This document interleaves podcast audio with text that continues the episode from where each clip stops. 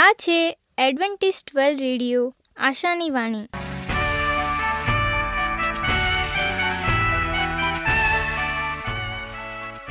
હું ગામિત સ્નેહા, અમારા આજના પ્રસારમાં તમારો હાર્દિક સ્વાગત કરું છું. આજે તમારા માટે અમે ખૂબ સુંદર, સ્વાસ્તિક અને આત્મિક વિચારો લાવ્યા છીએ. પણ તે પહેલાં સાંભળો દેવની સ્તુતિ માટે આ ગીત.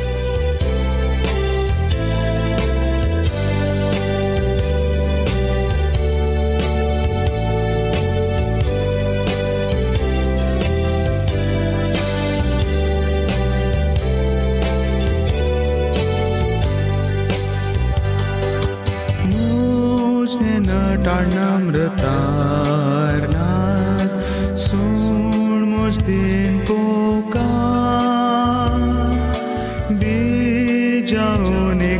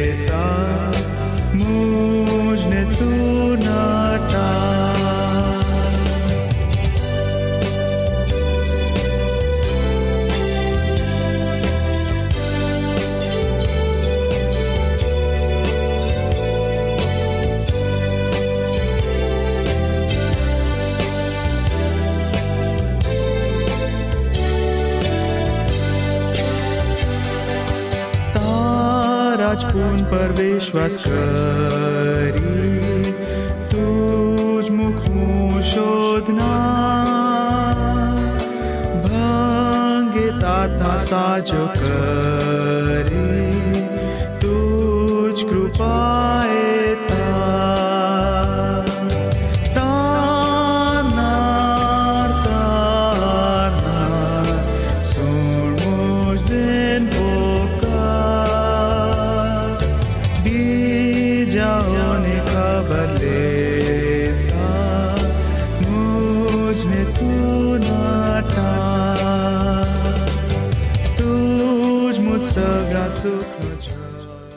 સ્વાસ્થ્ય તે જીવનની અમૂલ્ય ભેટ છે.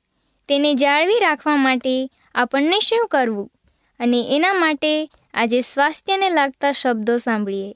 રોગની જડમૂળથી નાબૂદ કરતી ચિકિત્સા પંચકર્મ. તો ચાલો મિત્ર, જોઈએ. તો ચાલો મિત્ર, મિત્રો સાંભળીએ. પંચકર્મ એ બિલકુલ નૈસર્ગિક અને પ્રાકૃતિક ચિકિત્સા પદ્ધતિ છે. કુદરતી રીતે આપણા શરીરમાં જે દોષો કે મળો એકઠા થાય છે, તે કુદરતી રીતે જ બહાર નીકળતા રહે છે. ફેફસામાં કે આમાશયમાં કફ એકઠો થાય તો શરીર અને કોઈને કોઈ રીતે મોં વાટે બહાર કાઢે છે. ગળામાંથી ખેંચીને ઘણા લોકો રોજ થોડો કફ બહાર કાઢતા હોય છે.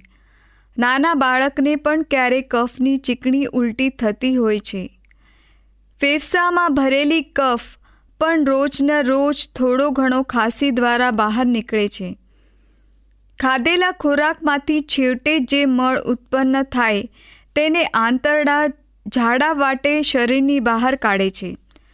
ચોવીસ કલાકમાં એકથી બે વાર મળ બહાર ફેંકાય ત્યાં સુધી પ્રાકૃત છે. વાછૂટ કે ઓડકાર દ્વારા વાયુ પણ કુદરતી રીતે જ બહાર ફેંકાય છે.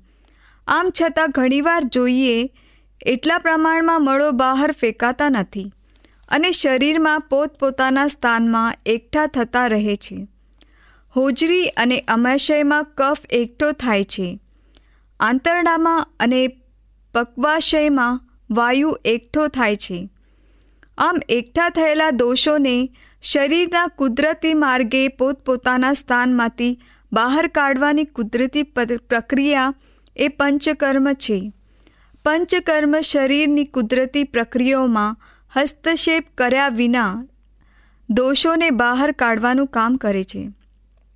શરીરના ઉપરના ભાગમાં હોજરી વગેરેમાં એકઠા થયેલા કફને વમન એટલે કે ઉલટી દ્વારા બહાર કાઢી નાખવામાં આવે છે.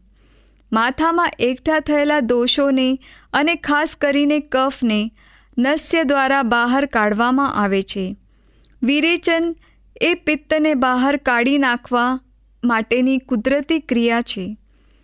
અનુવાસન અને આસ્થાપણ નામની બસ્તી દ્વારા પ્રકૃપિત થયેલા વાયુને બહાર કાઢવામાં આવે છે.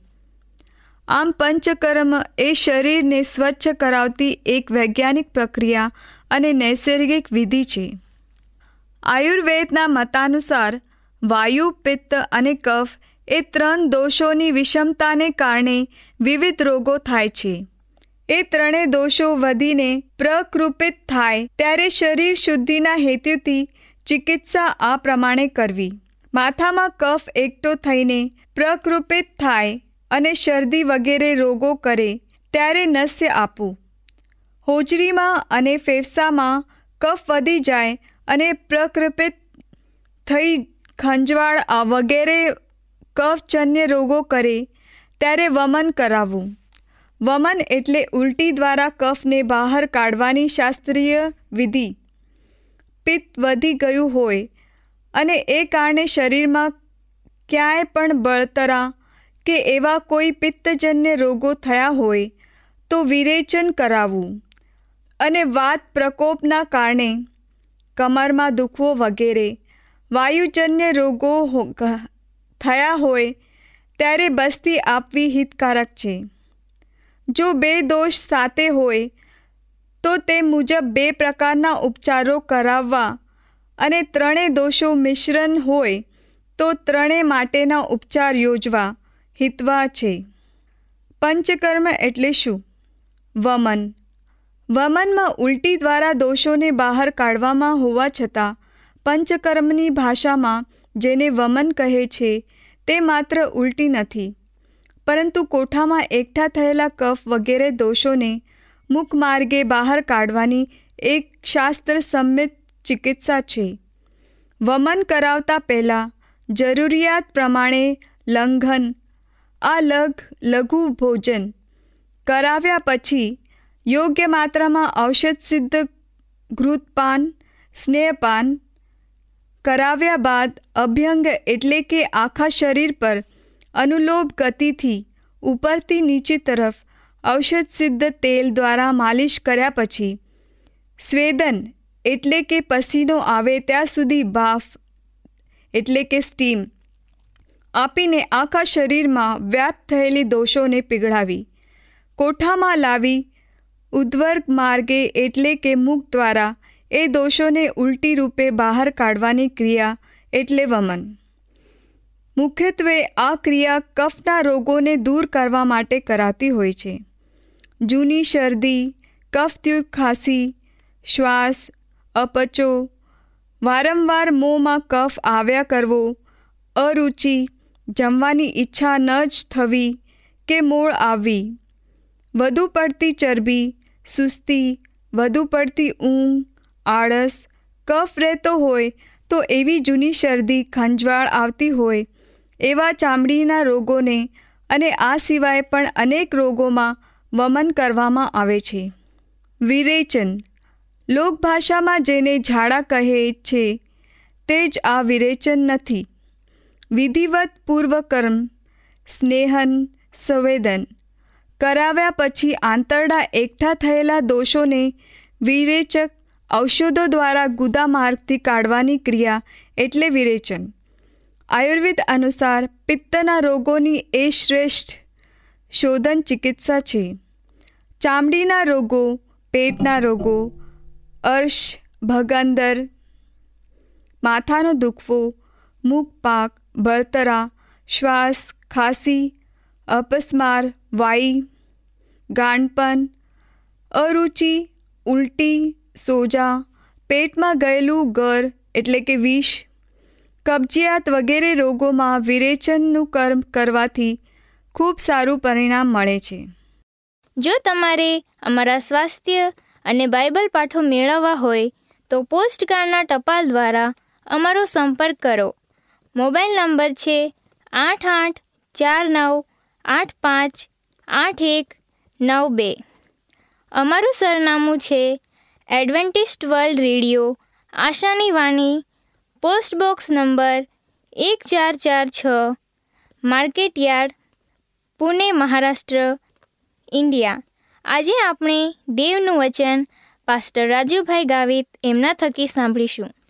જ્યારે તમારો વિશ્વ તૂટી રહ્યો છે, હું રાજુ ગાવિત, આજનો ગુજરાતી ભાષામાં દેવનું પવિત્ર વચન તમારા સુધી પહોંચાડનાર અને આજનું વચન સાંભળનાર દરેક ભાઈ બહેનો નાના મોટા બાળકો, વડીલો, હું સર્વનો ઈસુ ખ્રિસ્તના નામમાં આવકાર કરું છું.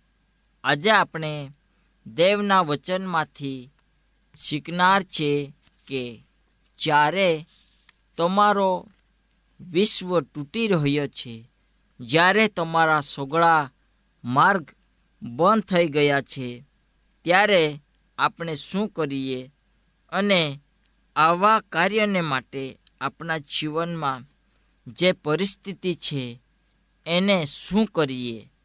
હવે આપણે યશયા સાત અને નવ વાંચીએ.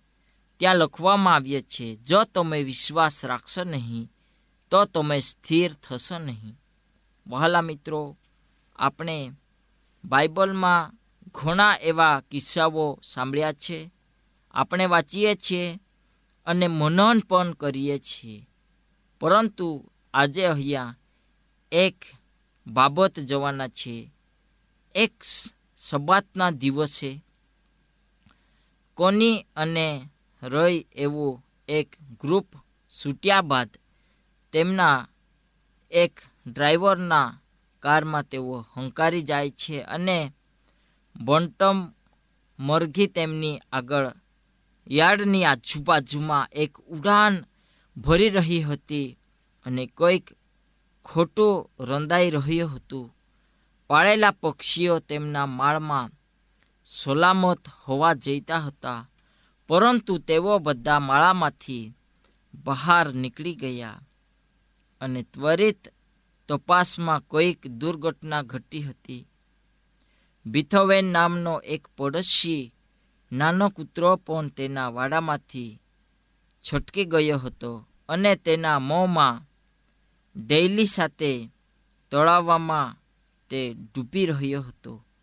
એ ડેઇલી એ એક ઈંડા આપતી મરઘી હતી જે રૂંટા વાળી શકે સફેદ પૂંછડીવાળા પીંછાઓવાળી મરઘી હતી અને કોનીએ તે ડેલીને બચાવી લીધો, પરંતુ તેમાં ખૂબ મોડું થઈ ગયું.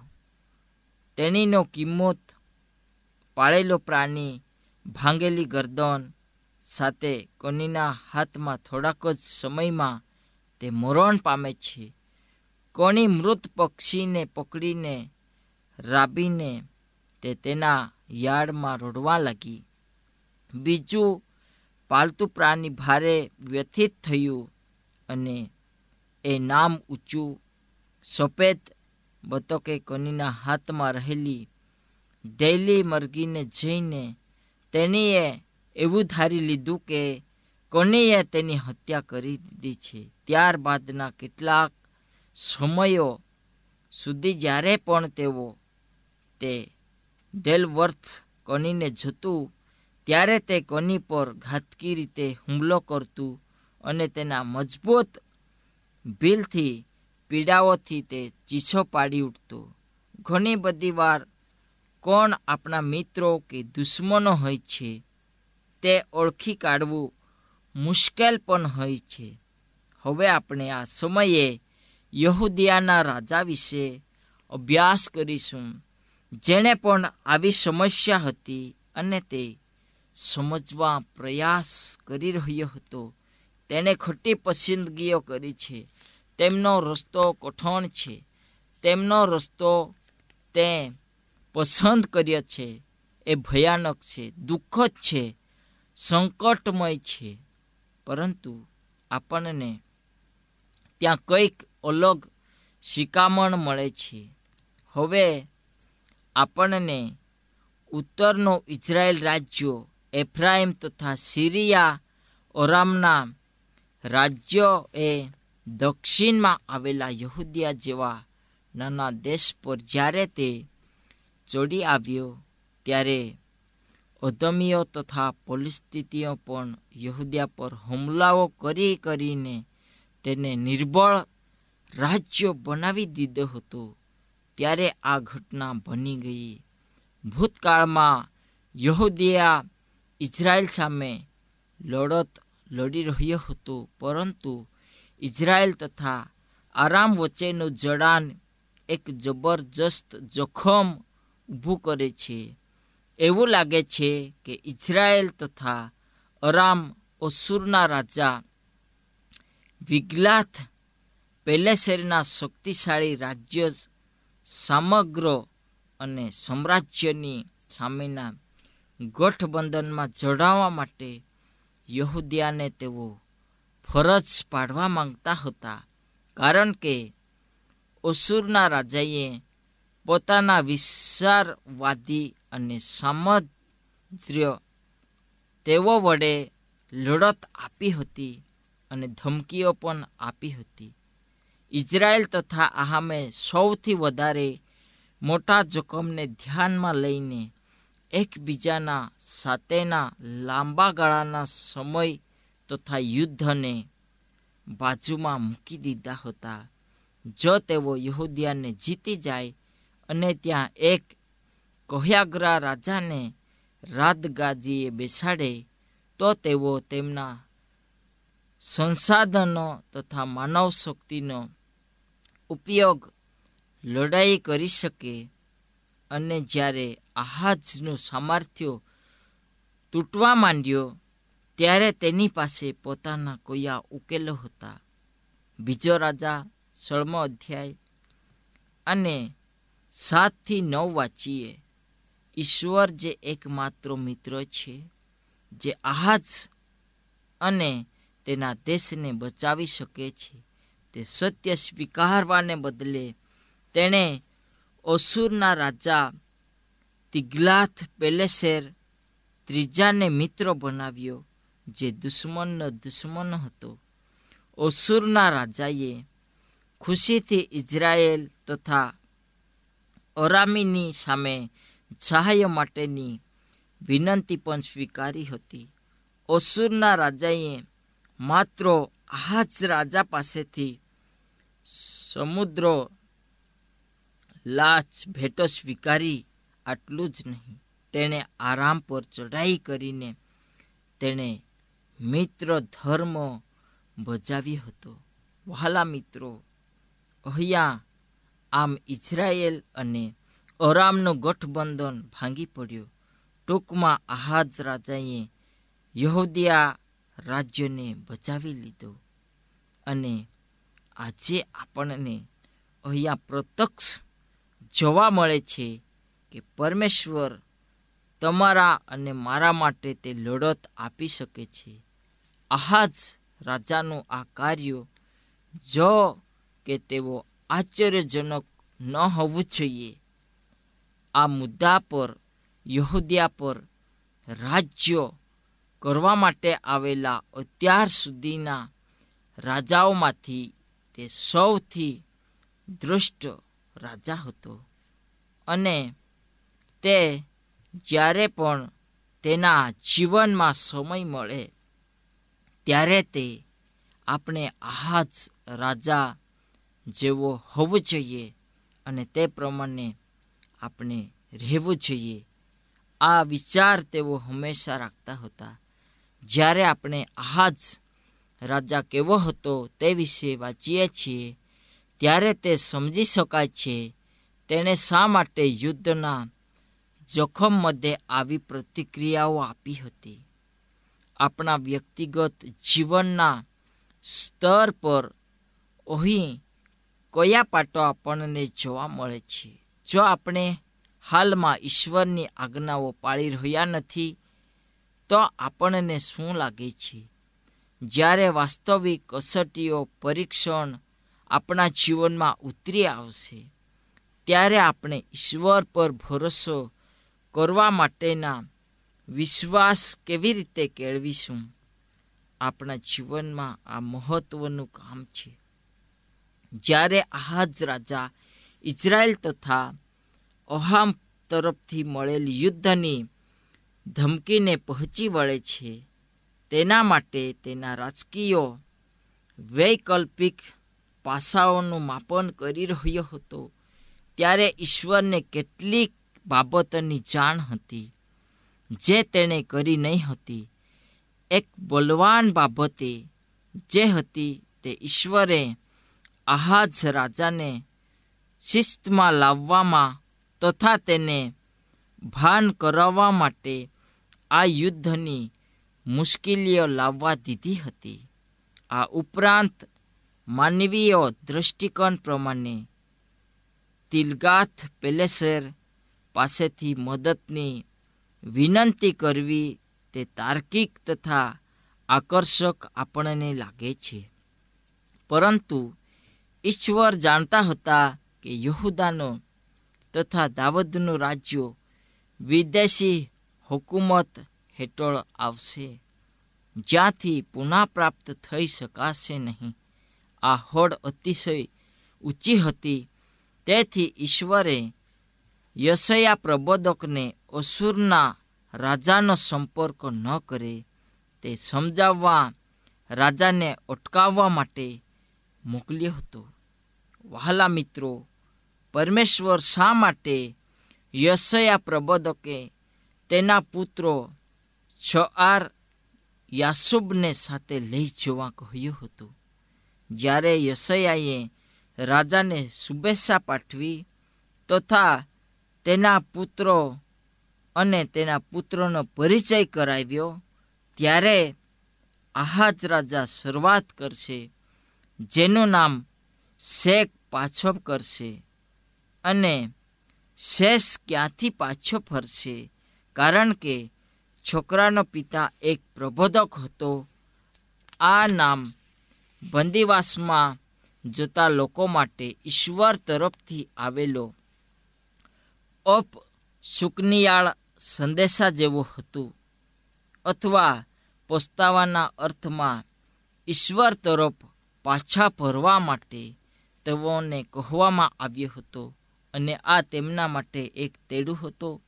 સંદેશ હતો અથવા પસ્તાવાના અર્થમાં, ઈશ્વર તરફ પાછા ફરવા વિશે હકારવાત્મક બાબત હતી. અને ઈશ્વર તરફથી આહાજ રાજાને તે પ્રમાણે પણ સંદેશો મળે છે. તેનો અર્થ એ છે કે તમે તેનો અર્થ શું સમજો છો? તમે પાપથી પાછા ફરો અથવા બંદીવાસમાં જાઓ અને તે બંદીવાસમાંથી છેસ પાઠો તમને શીખવવામાં આવશે. નિર્ણય તમારે કરવાનો છે. અરામ તથા ઇઝરાયલ તરફથી આવેલ યુદ્ધની ધમકી જતી રહેશે. આ યહૂદિયાનો બચાવ થશે. જે સત્તાઓ, જે વિશાળ અગ્નિથી ભરપૂર જ્વાળામુખીઓ તે આહાજ તરફ જોવામાં આવતી હતી. તે ઈશ્વરની નજરમાં ધુમાથા ખપણના જેવા છેડાઓ જેવી હતી.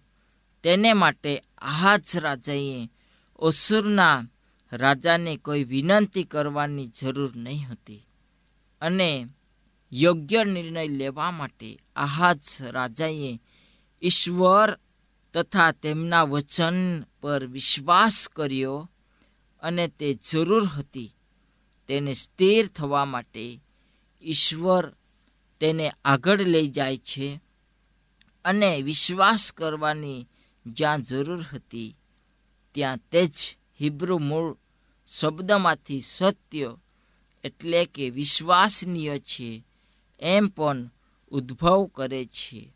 આહા જ રાજાએ ખાતરી આપવા માટે ખાતરીપૂર્વક થવાની જરૂર હતી અને વિશ્વાસનીય બનવા માટે ઈશ્વર પર આધાર રાખવાની તેઓને ઘણી જરૂર હતી. અને છેલ્લા ભાગ આપણે જઈએ છીએ, સ્થિર થવા માટે વિશ્વાસ તથા માન્યતા, આસ્થા અને તેમના જીવનની અંદર તેઓ હંમેશા દેવ સાથે ચાલે. આ બાબતો અગત્યની હતી અને આપણા જીવનની અંદર પરમેશ્વર તેડું આપે છે. પરમેશ્વર આપણને જ્યારે આપણા આજુબાજુની પરિસ્થિતિ તૂટી રહે છે અને જે સમયે આપણે સંકટમાં પડીએ શત્રુના હાથમાં પડીએ આપણી પરિસ્થિતિ વિકટ હોય, ત્યારે આપણે આપણા જીવનમાં પરમેશ્વરને સ્થાન આપીએ અને પરમેશ્વર આપણા આજુબાજુના વિખરાઈ ગયેલી પરિસ્થિતિ અને તૂટેલા વિશ્વમાંથી તે બચાવી લેશે. પરમેશ્વર યોનાને દરિયામાંથી બચાવે છે. પરમેશ્વર દાનિયલને અગ્નિમાંથી બચાવે છે. પરમેશ્વર બચાવનાર પરમેશ્વર છે. જ્યારે તમારા આજુબાજુની પરિસ્થિતિ, વિશ્વ, સમય અને તેમના માર્ગો બંધ થશે, ત્યારે તમે દેવ પર ભરોસો રાખો. આ વચનને પ્રભુ આશીર્વાદ આપો. પ્રાર્થના કરીએ. મહાન પિતા, પ્રભુ, આજનો સમય અમારા જીવનમાં તમે આપ્યો. વચન શીખવાડ્યા બદલ આભાર માનીએ. આમેન. અમારી સાથે આજના પ્રસારમાં રહેવા બદલ તમારો ખૂબ ખૂબ આભાર. જો તમારે અમારા સ્વાસ્થ્ય અને બાઇબલ પાઠો મેળવવા હોય, તો પોસ્ટકાર્ડના ટપાલ દ્વારા અમારો સંપર્ક કરો. મોબાઈલ નંબર છે આઠ આઠ ચાર નવ આઠ પાંચ આઠ એક નવ બે. અમારું સરનામું છે એડવેન્ટિસ્ટ વર્લ્ડ રેડિયો, આશાની વાણી, પોસ્ટ બોક્સ નંબર એક ચાર ચાર છ, market yard, Pune, Maharashtra, India. બાઇબલની અભ્યાસની વધુ જાણકારી માટે અમારો સંપર્ક કરો.